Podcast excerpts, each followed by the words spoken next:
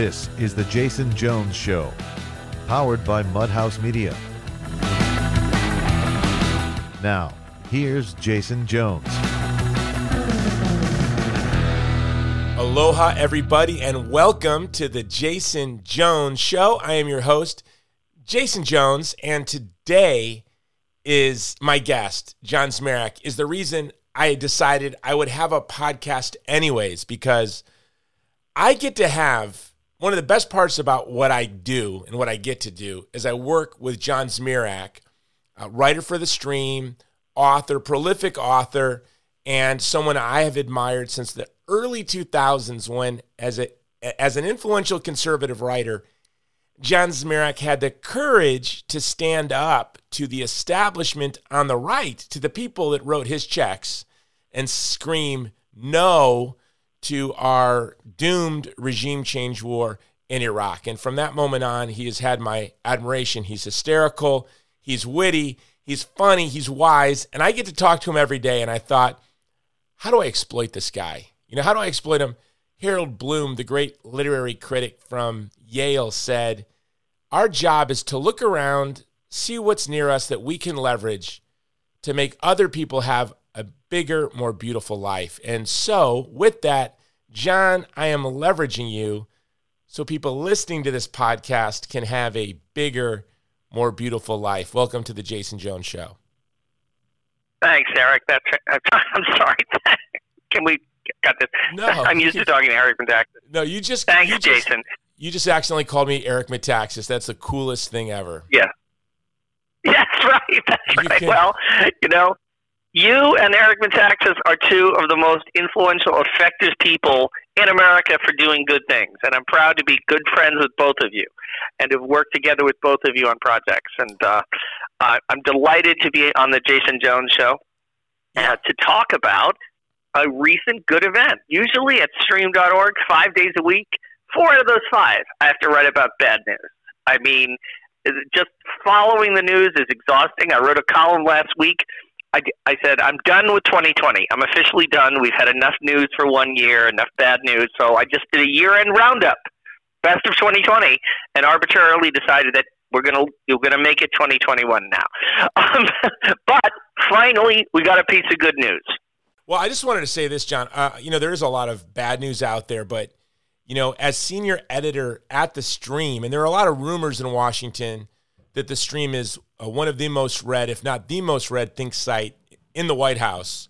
I don't know. If, I don't know if you've heard that, but I've heard that. And you, as senior editor, have done a great job of reporting on bad news that people wouldn't have heard about if not for the Stream, especially very in depth, detailed information on what Christians and Kurds and others have been facing in Syria, in Iraq, on the plight of the Uyghur. And so, for that, uh, thank you and keep telling us the bad news that we don't want to hear and other people aren't willing to write. I think that's very important. But uh, let's get to the good news. Okay, what's the good news? Let's get to the good news. Okay, so it, it's it's a, a tr- uh, grand slam home run. First of all, Trump's fantastic State of the Union speech, where he basically gave the kind of speech that Cl- Bill Clinton would have given back in the 90s, back when the Democrats were still a mainstream patriotic political party that cared about America and working people. Uh, Donald Trump's speech was would have been vintage Bill Clinton, except for the part where he, Trump went one better and it, and endorsed the sanctity of unborn life. Imagine if Bill Clinton had been a pro-lifer. Well, you heard, you got to see what that would have been like at the State of the Union speech, and of course, we got to see Nancy Pelosi do an unhinged hissy fit, and the next day.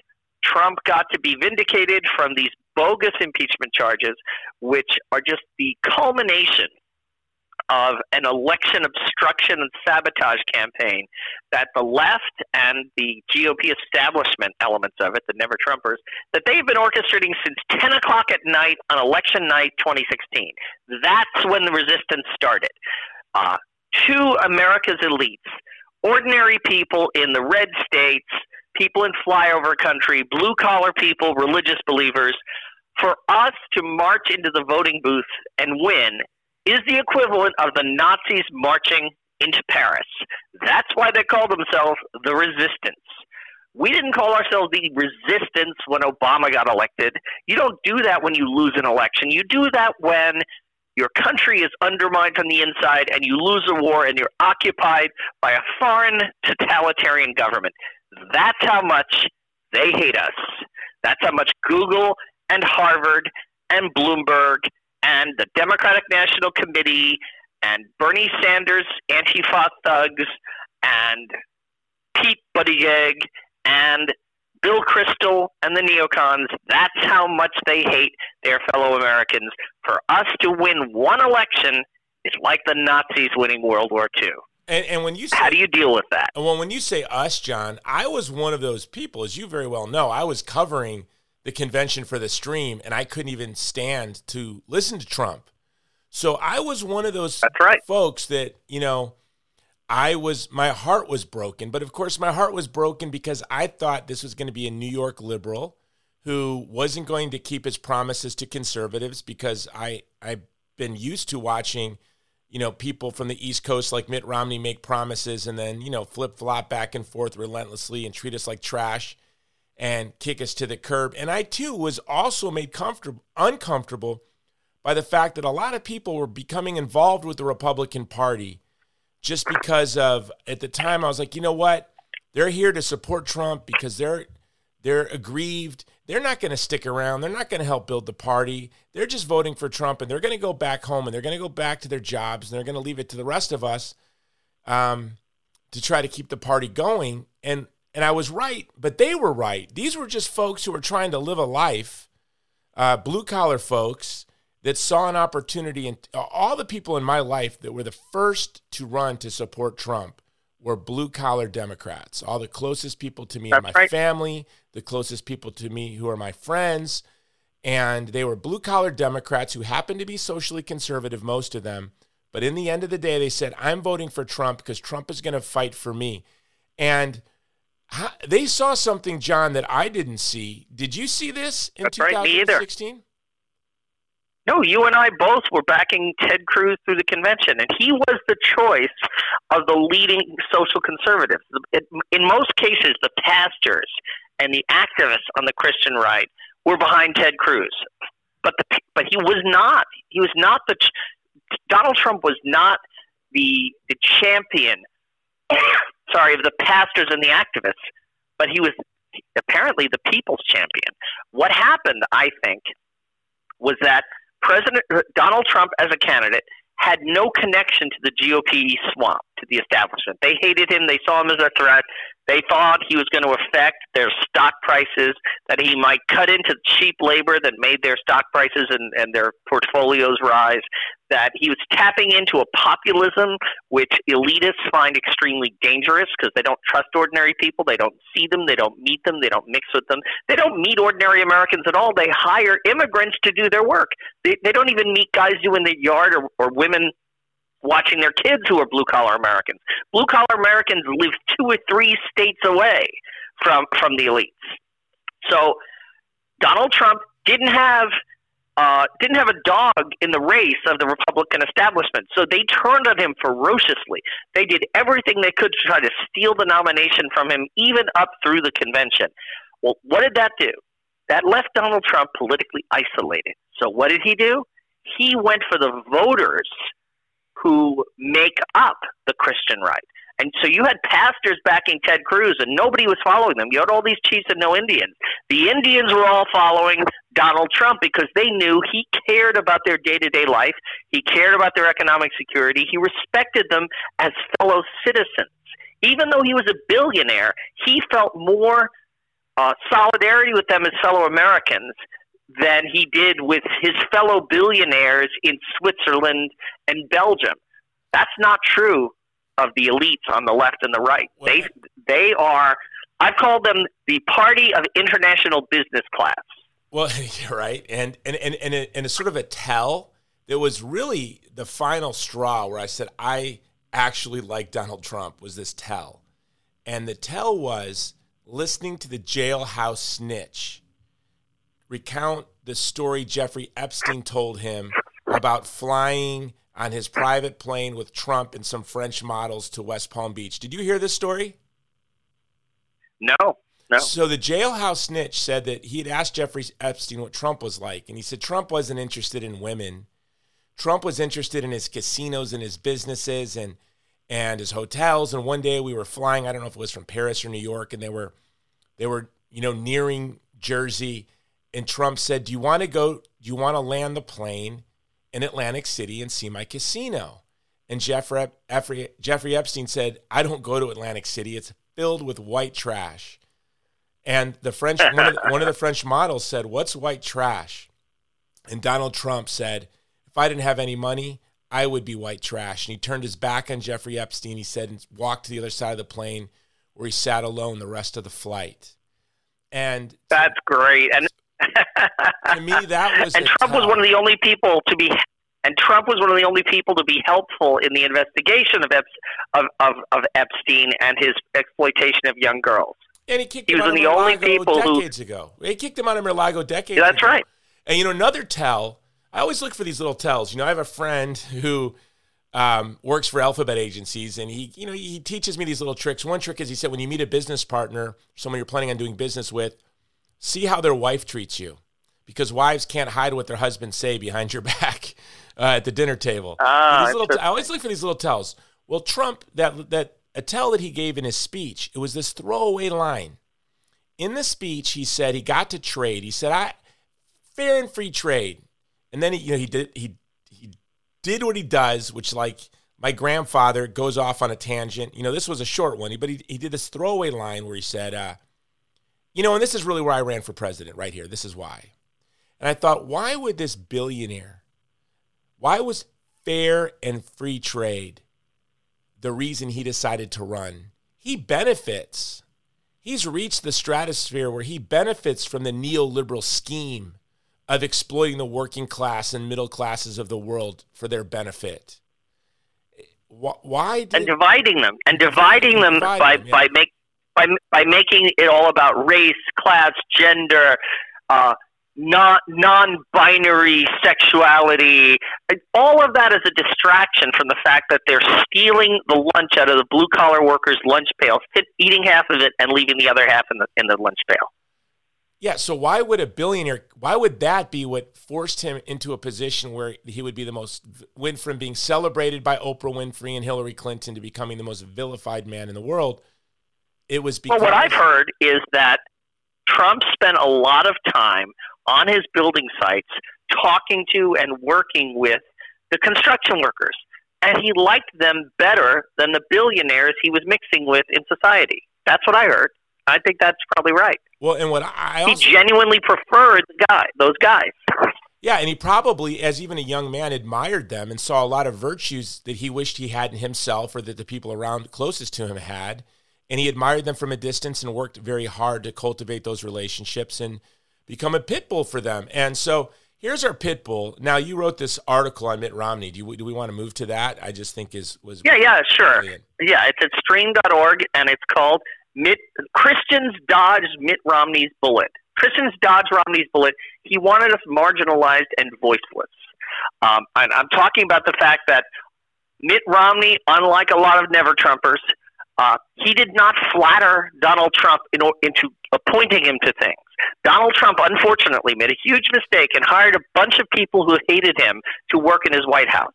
Uh, people like John Bolton, uh, people like Nikki Haley, people who had wouldn't wouldn't have peed on him if he were on fire during during the primaries, and he hired them instead of his own supporters. And as, that's one of the reasons the administration has been riddled with leaks and coup attempts and all sorts of insanity. It reminds me of the way Ronald Reagan let the Bush faction staff the White House, and that's how you got Supreme Court appointments like Anthony Kennedy and Sandra Day O'Connor, and that's how how you got Reagan not appearing at the March for Life but phoning it in. Um, Donald Trump made a similar mistake. Interestingly, Mitt Romney was too arrogant even to be a flatterer like that. Mitt Romney thought, "No, I'm going to go in the Senate. I'm going to I'm going to get Trump to endorse me. I'm going to go in the Senate and I'm going to I'm going to wait there as president in waiting." And when Trump implodes, when he loses the 2020 election, I will be unsullied and I can step forth with Paul Singer's money and Bill Kristol connections, and I can take over the party, and I will finally be able to, to live out my one political principle, which is that only Mitt Romney should be president. That is the only principle Mitt Romney has is that he should be president of the United States. It's like Gollum going after the ring in the Lord of the Rings. He wants the precious. It's his birthday present. Give it to him, Gollum, Gollum. Yeah. He, he, so, in, a lot yeah. of ways, he's our Al Gore trying to succeed where his father failed. It, it, the only problem is he has a lot more fortitude than Al Gore. Al Gore just kind of quit and sullied away, but you know this uh, sulked away. But uh, Mitt Romney is like this vampire that just seems to never go. You put a stake in his heart, you think he's gone, and he shows back up. Mitt Romney is the white knight of the Republican establishment. The Republican establishment, which has treated the Christian right and blue collar workers and other real conservatives with the utmost contempt since 1996. What happened in 1996? The Republican Party put out the orders to the to the Christian right you have to support Bob Dole over Pat Buchanan. Doesn't matter. Pat Buchanan is a social conservative, pro-life hero, fervent conservative. Bob Dole is just some mediocre hack. It's Bob Dole's turn, and you got. We're going to say jump, and you guys are going to ask how high. And indeed, unfortunately, back then, the Chris, the voters of the Christian right listened to their leaders. They obeyed their leaders, and they supported Bob Dole. Ever since then, they have been treated with the utmost contempt as the redheaded stepchild at the GOP table begging for scraps. The the, the neocons got every stupid war they wanted. Uh, they the the big business elites got all the immigrants they could wave across the border to keep wages down, and indeed, blue collar wages were frozen for 40 years until Donald Trump came into office, adjusted for inflation. Frozen for 40 years. The same period of time, we had massive low skill immigration and the 1% got more and more of the wealth. Those are not coincidences. That is causal. Well, during the primaries, Trump was isolated. So he went to the vote to the voters, including blue collar workers, evangelical Christian voters, conservative Catholic voters, and he asked for their vote and he promised them good policy things on life issues, on defending the borders, on asserting American sovereignty, on looking out for the worker, and he got their votes. That infuriated the GOP establishment, the the, the petty men who who ride back and forth from DC to DC to, to New York on the Acela quiet car, the people who think of themselves as the respectable element in the Republican Party, who want to invade the world, invite the world, and keep abortion legal because it, it reduces the welfare rolls. Mitt Romney was their dream candidate. He was so openly, openly opportunistic, so crassly opportunistic that it was a little bit hard to cover up. The fact that in 1994, running in Massachusetts, he, he had a campaign flyer that said retaining a woman's right to choose was one of his foremost issues, that he supported RU-486, that he he claimed he had a pro-life conversion in 2004 but when he was running for governor he said he was in 2002 he was personally pro-life but then in 2005 he was still publicly supporting Roe v Wade he, he, he helped create taxpayer funded abortion under Romney Care. He gave Planned Parenthood an instrumental role in creating Romney Care. He appointed pro abortion judges. He appointed uh, gay activist judges all over Massachusetts. And when one of those activist judges declared same sex marriage to be legal, he didn't have to enforce that. He gleefully enforced that because he had promised the log cabin Republicans that he would support it. The re- one of the reasons we have gay marriage imposed on all of America is because Mitt Romney did not do his job as governor and defend that state's laws from these activist judges. So when Mitt Romney presents himself as a man of principle, who who made who, who conferred with God and his conscience drove him to vote for impeachment. No.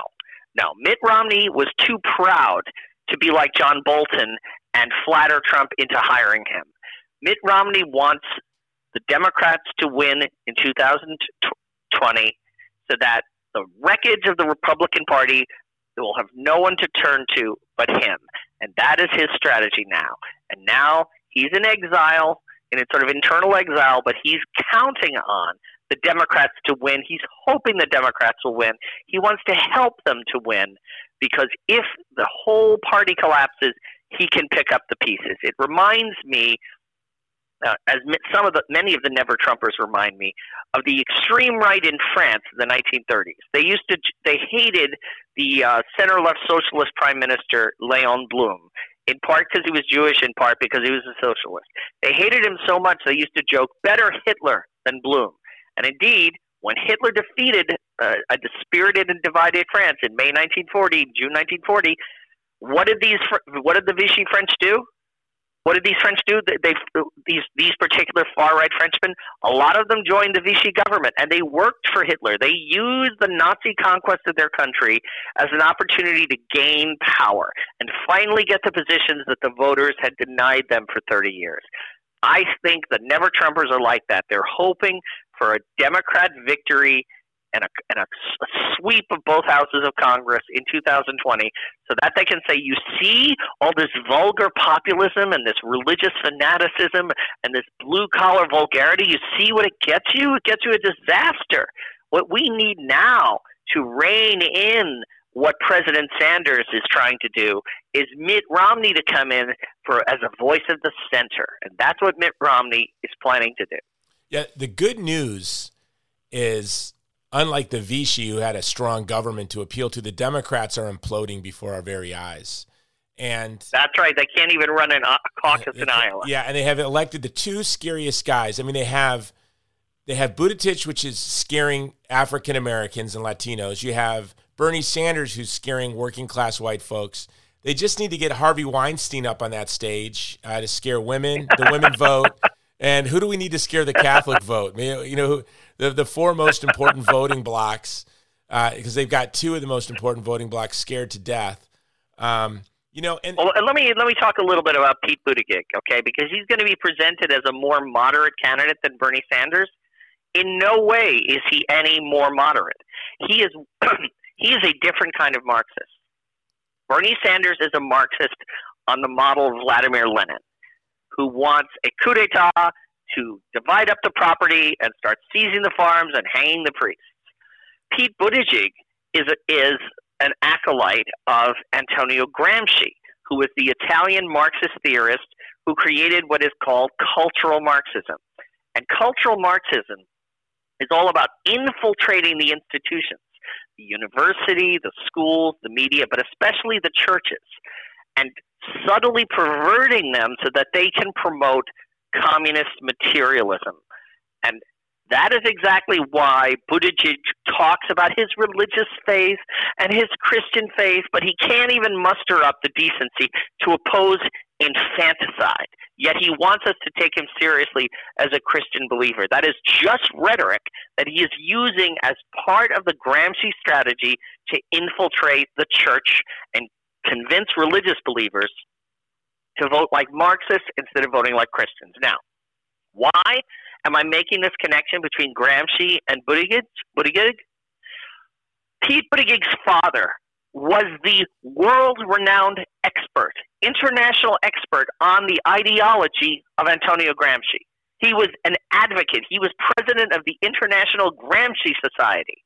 He was a communist professor employed at so called Catholic Notre Dame University promoting cultural Marxism around the world. That is the creed that Pete Buttigieg was raised in. He soaked in cultural Marxism with his father's milk.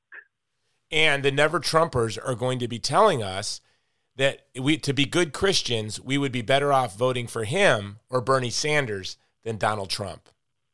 That's what they're going to That's right. Us. That's right. Now, John, yeah, the Never Trumpers who there's a story I want you to. You could fit all the Never Trumpers. You could fit all the Never Trumpers into the Acela Quiet car, and I think, in fact, they're there. That's where they stay, and they ride back and forth, back and forth all day in case America needs them. See, this is why I love our phone call, our conversations, because I put it on speakerphone and you just talk, and my wife laughs, and that's that's something that would have had her on the floor laughing. Because you're exactly right; they are on the Acela car, and you know, I, you and I have had the quiet car, the one where the the one where they can tell people to shut up. But you know, you know they're too important. I've taken those cars with those guys, and I look over and see what they're doing, and they're usually playing Candy Crush on their phones. they're playing Candy Crush. I think they're writing their. I think they're writing memoir, their memoirs too. Yeah, that their children won't even read. So I want to tell a story uh, that you and I have discussed before. I just want to share it publicly. And you quoted, you know, you, you quoted some of this in your, your an article this week on Romney, but you know they talk about uh, decorum and and they, they they you know Mitt Romney prayed about it and what's doing the right thing. When I campaigned against Mitt Romney in 2007, when I worked for Sam Brownback, who was Senator Sam Brownback at the time running for president, what I witnessed in Iowa from the Romney campaign was unlike anything I had ever seen. And I've worked on campaigns all across this country, in primaries, in general elections. And, and what I witnessed with the Romney campaign was, was unlike anything I had ever, ever witnessed. And, you know, I had in my office, and this is the type, this is what they're like behind the smile and the makeup and the facials that they get every, you know, every week. And I've been around these guys. They get, these are men that get pedicures. Okay. That's what you need to know and they get, they manicures. They get manicures. Uh, they get you know they they wear makeup uh, to work. That's Mitt Romney. Okay. So, but beneath that smile and the veneers and the manicures, this is who Mitt Romney really is. I was in my office in Des Moines, Iowa, when businessmen who had endorsed Brownback came into my office. And when I really hit the roof was when one man came in and began to cry and said that he had to take his endorsement from us and that he was going to endorse Mitt Romney. And he, he was crying. And he said, uh, you know, he said he had to do this because a gentleman from the Romney, a gentleman, a man, someone from the Romney campaign, and this was a national figure, told him there would be consequences to his business. And I believe he was an insurance salesman if he did not switch his endorsement. And I got that's so, right. Romney is a bully.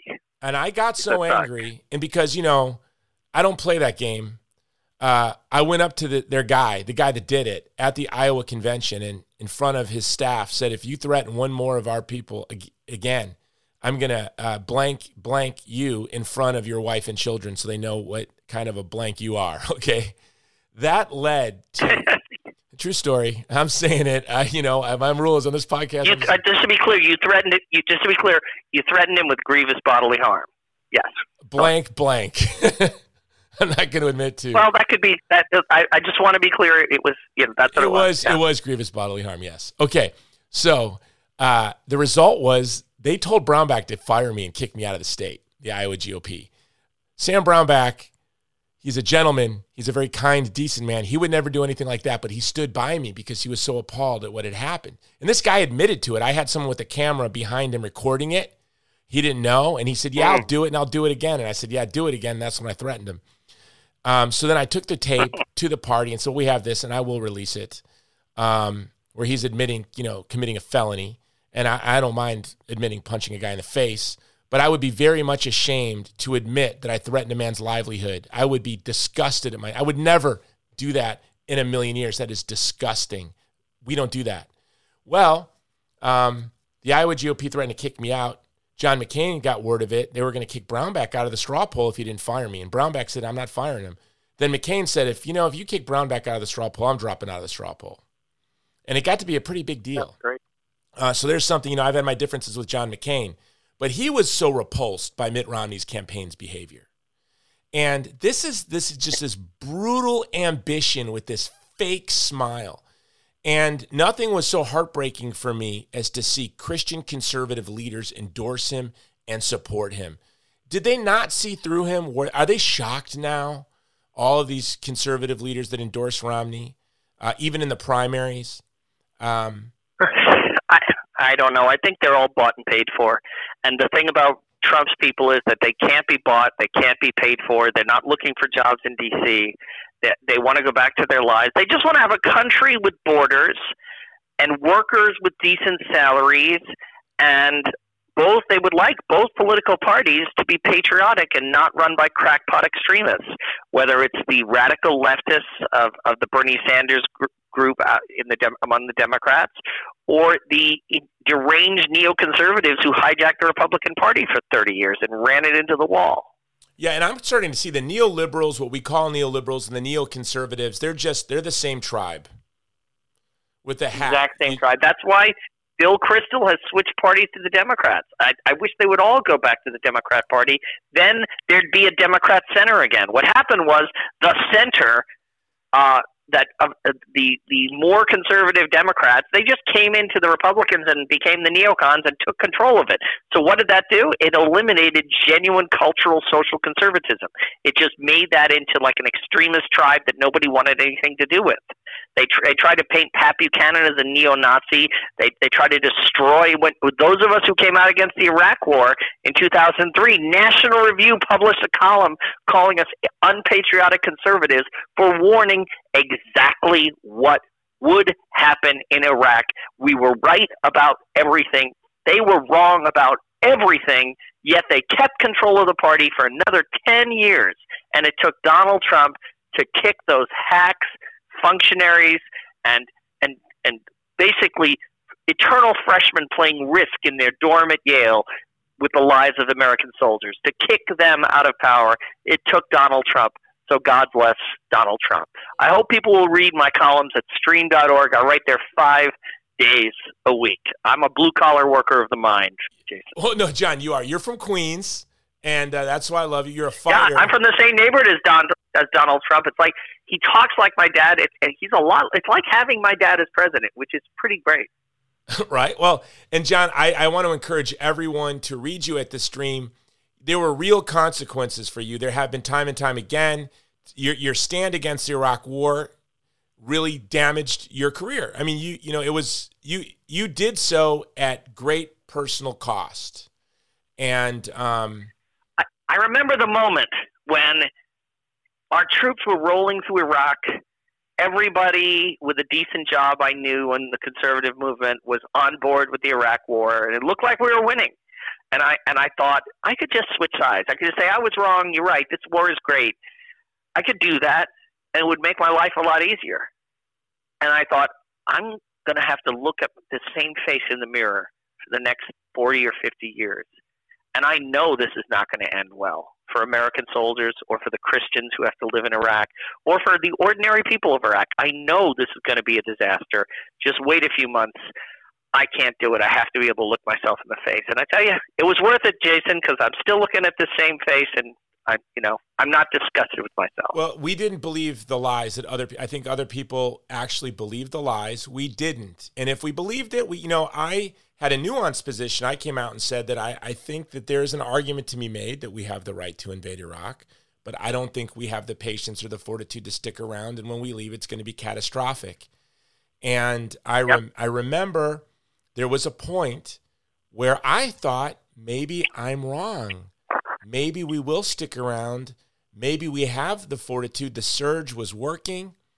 And of course, the American people tired, a demagogue from Hawaii via Chicago sold them a bill of goods, got elected president. We left, the rise of ISIS, the shattering of everything we had thought we were building. Um, genocides erupted. And you know, for me, John, I, I can look myself in the face and I'm grateful because my brother fought in Iraq. My son fought in Syria and Iraq. And my best friend, who I was with on 9 11, uh, has three Purple Hearts, um, and wow. has been more or less at war ever since. And um, by the way, he's he's been opposed to it from the very beginning, but he did his job. He had a job to do for his country. That's right, he, just like Tulsi Gabbard did. God bless her. Yeah, and I'm I'm glad you brought that brought that up because you named some folks in the Republican Party who are fighting for the American people, and there are Democrats who we may disagree with, but that are aligned to fight for the interests of the American people against entrenched special interests. And they're just as quick to destroy people like Tulsi Gabbard as they are someone like Pat Buchanan. And they're That's all- right. Tulsi Gabbard pointed Tulsi Gabbard pointed out that the so-called moderate rebels that John McCain and Mitt Romney, at the time Lindsey Graham, wanted to send American rockets and guns and tanks to, that they were in fact Al Qaeda terrorists. And sure enough, events proved her right. The city of Idlib, which is where these so called moderate rebels are, who are supported by the Turkish government, that was the place that was hiding Soleimani, the head of ISIS. That is the place where Al Qaeda terrorism is coming out and, and trying to destroy Christians just as badly as ISIS was. So the neocons wanted to put Al Qaeda in charge of Syria, leading, which would have led to the ethnic cleansing of a million Christians, countless Yazidis, um, other minority Muslims, um, what's the name of the group that Yeah, that the that Alawites. the, The, the Alawites. the Alawites? It would have would have been a religious genocide, and we saw that because when Turkey put those so-called moderate rebels in charge of a part of of, of Syria, namely Afrin province, that's exactly what happened. They drove out all the Christians, all the other religious minorities, and turned it into a little corner of Saudi Arabia. Tulsi Gabbard saw that. You and I saw that.